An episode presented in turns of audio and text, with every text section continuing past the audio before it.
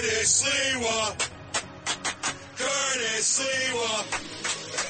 Rip and read. Check this out. This is the Rip and Read featuring Curtis Sliwa. Now to the Bernard McGuirk studios of 77 WABC and Curtis Sliwa. This is the Rip and Read.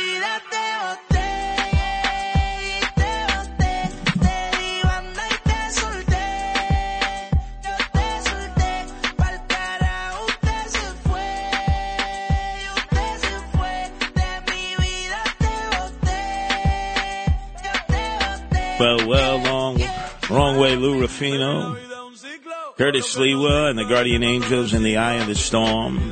As many of you know from these broadcasts, we have been patrolling Times Square. In fact, we have a patrol dedicated to that that sweeps through the area and also down into the uh, long tunnels of the subway system that connects the 8th Avenue line to 7th Avenue. And uh, it is huge. A lot of things go on in Times Square, morning, noon, and night, but we're there at night. And in fact, if you remember correctly, Justin Ellick, I was to first to talk about the Milford Plaza having been converted to New York Row. It had gone through bankruptcy, but the Milford Plaza, right there about 45th and 8th, was famous because oftentimes when you'd be watching Joe Franklin on the WWOR TV uh, Super Network, you would see the commercials to all of America that if they wanted to come and see a show, that they ought to stay at the Milford Plaza.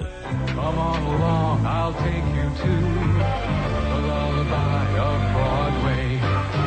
Hickory and Valley Blue. The lullaby of Broadway And in the center of it all,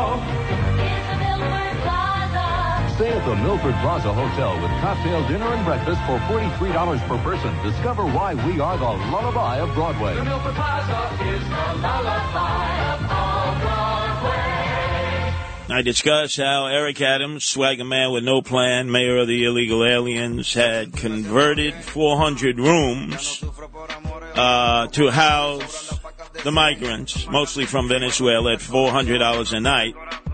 That's where the migrants first said, hey, we're not going to eat the bagel and the schmear in the morning. And Eric Adams, instead of saying to them, yo, you're going to assimilate into our population, you eat what we give you. It's healthy. It's nourishing. New Yorkers eat it every day. No. They need culturally appropriate food, and it's been a disaster ever since, leading up to these snap cards that he just announced he's giving out to those who check into the Roosevelt Hotel to be outsourced. So it's been a long, long process going back to August of 2022. Remember, in August of 2022, it was Governor Abbott who sent her buses from Texas. He was completely overwhelmed. He said, well, I got to send them to sanctuary cities, sanctuary states, and New York City was one of them. The other cities were relatively quiet receiving them, but not Eric Adams. Swagger man with no plan decided to flex down at the Port Authority. He had a receiving line. He was wearing uh, $5,000 customized suits.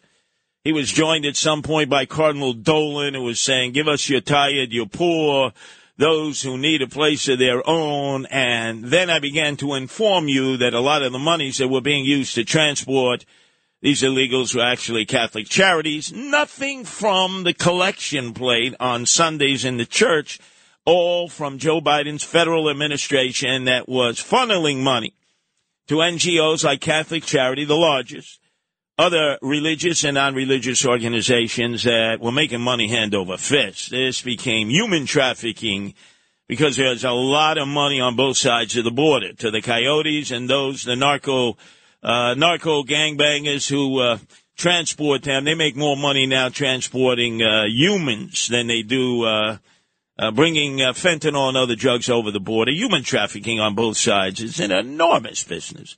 And so we've kept you uh, pace every step of the way.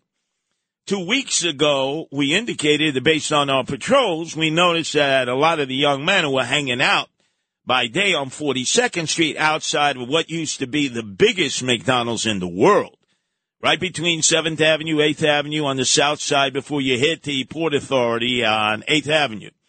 Was the world's largest Mickey D's. And having been a former McDonald's manager, I explained to everybody hey, they never made a penny. Uh, McDonald's Corporation, Oak Brook, Illinois, that then moved to Chicago, never made a penny in that McDonald's, even though it was the world's largest. They really had it there for the signage. They sold products, but they really didn't make money. And it was worth it to them.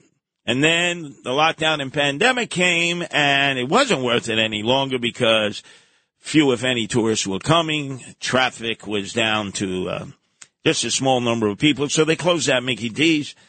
And then when uh, the migrants started coming in, one of the first locations that Eric Adams' administration looked to house them was in that old Mickey D's. Many of them single able-bodied young men of military age with nothing to do, nowhere to go, mostly Venezuela.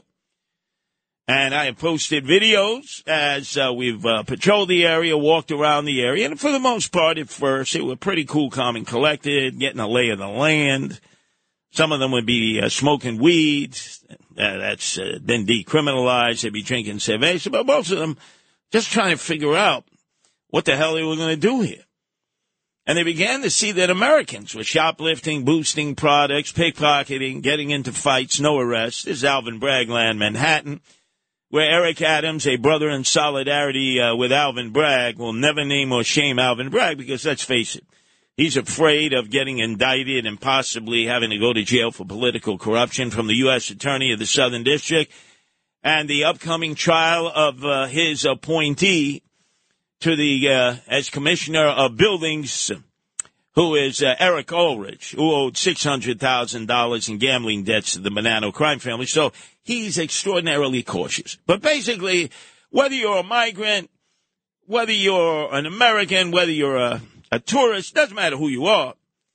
If you commit crimes in the borough of Manhattan, nothing happens to you.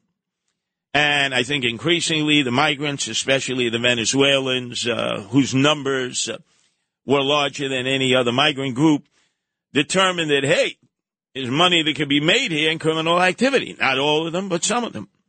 And they've been going to town. It's been, they've been feasting on Times Square. They've been going in and out of the stores. They've been jostling, pickpocketing. They've been doing it on the, the subway platforms at both the uh, A train, the C train, the E train on 8th Avenue, the 2, 1, and 3 on 7th Avenue. And they've been caught. Many of them over at, uh, they take the shuttle to Grand Central. They're on the platform, the 4, 5, and 6.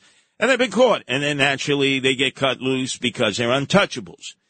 So I'm not telling you anything that I haven't told you over weeks and weeks and weeks. And then last week, on an appearance on the Sean Hannity show, I said, we're going to have to crack down If you only have a 401k, you're not getting the most for retirement. Wait, what? Add a Robinhood IRA on top, then they'll boost it by 3%. You can do that? and if you transfer in any retirement account, you get 3% on top of that. Is there a limit to the match? No limit. Robinhood Gold gets you the biggest contribution match of any IRA on the market. Sign up for Robinhood Gold at Robinhood.com slash boost by April 30th. Subscription fees apply. Investing involves risk. 3% match requires gold for one year from first match. Must keep IRA for five years. Match on transfers subject to additional terms and conditions. Robinhood Financial LLC member SIPC.